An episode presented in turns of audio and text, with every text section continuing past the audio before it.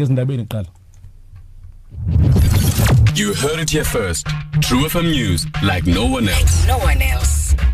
Memorial service for the late Collins Chabane to be held on Thursday, and Eskom bosses received huge bonuses last year. True FM, like no one else. Good morning. Deputy President Cyril Ramaphosa has confirmed that a memorial service will be held for Public Service and Administration Minister Collins Chabane and his two bodyguards Lesi Basikele and Lawrence Lintswane in Pretoria on Thursday.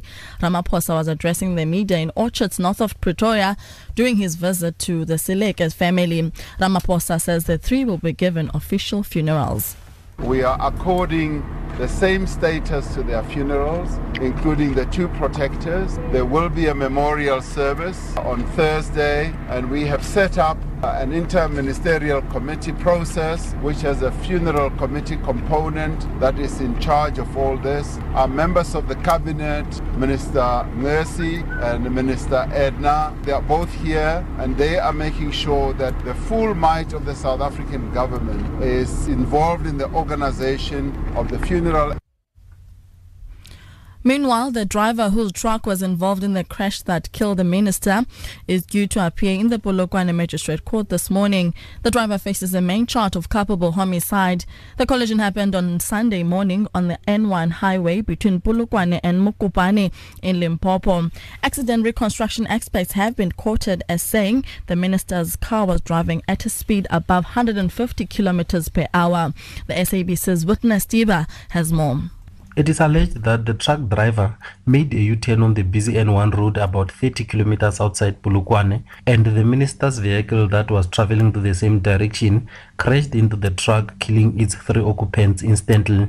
Police say the truck driver is facing charges relating to drunk driving, reckless driving and operating an unlicensed vehicle. It has also emerged that the driver is having a pending charge of drunk driving in Gauteng witnessed by SABC News. Meanwhile, the presidency has invited South Africans to pay their respects and sign condolences books which have been placed in various uh, places across the country. The SABC's Rulani Baloyi reports. The presidency says mourners can convey their messages at the Union Buildings in Pretoria, Dane Hazen Parliament in Cape Town, the Department of Public Service and Administration Building in Pretoria, and Office of the Premier of Limpopo in Polokwane. A national memorial service for Minister Chabane and his two protectors has been planned for Thursday at a venue still to be announced. Rulani Baloyi, SABC News, Johannesburg. It's emerged that Eskom's top 10 officials were awarded bonuses of 1 million rand each last year. This was over and above their annual salaries of over 3 million rand each. Public Enterprises Minister Lynne Brown disclosed these figures in reply to a written question from the DA in Parliament yesterday.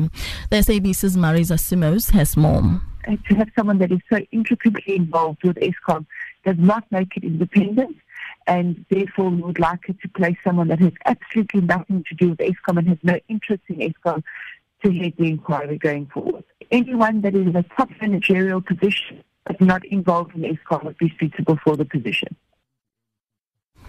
That was the DA's Natasha Mazzone saying that they want Minister Brown to appoint an independent inquiry. The Democratic Alliance is to write to the Public Enterprises Minister Lynne Brown, requesting her to remove the chairperson of the Eskom board, Zola Tsotsi, as the head of the inquiry into the power utility. Tsotsi was apparently appointed last week to lead the investigation with full powers to determine the terms and reference of the contracting of investigators. And that has brought us to the end of the bulletin. A quick look at the financial indicators.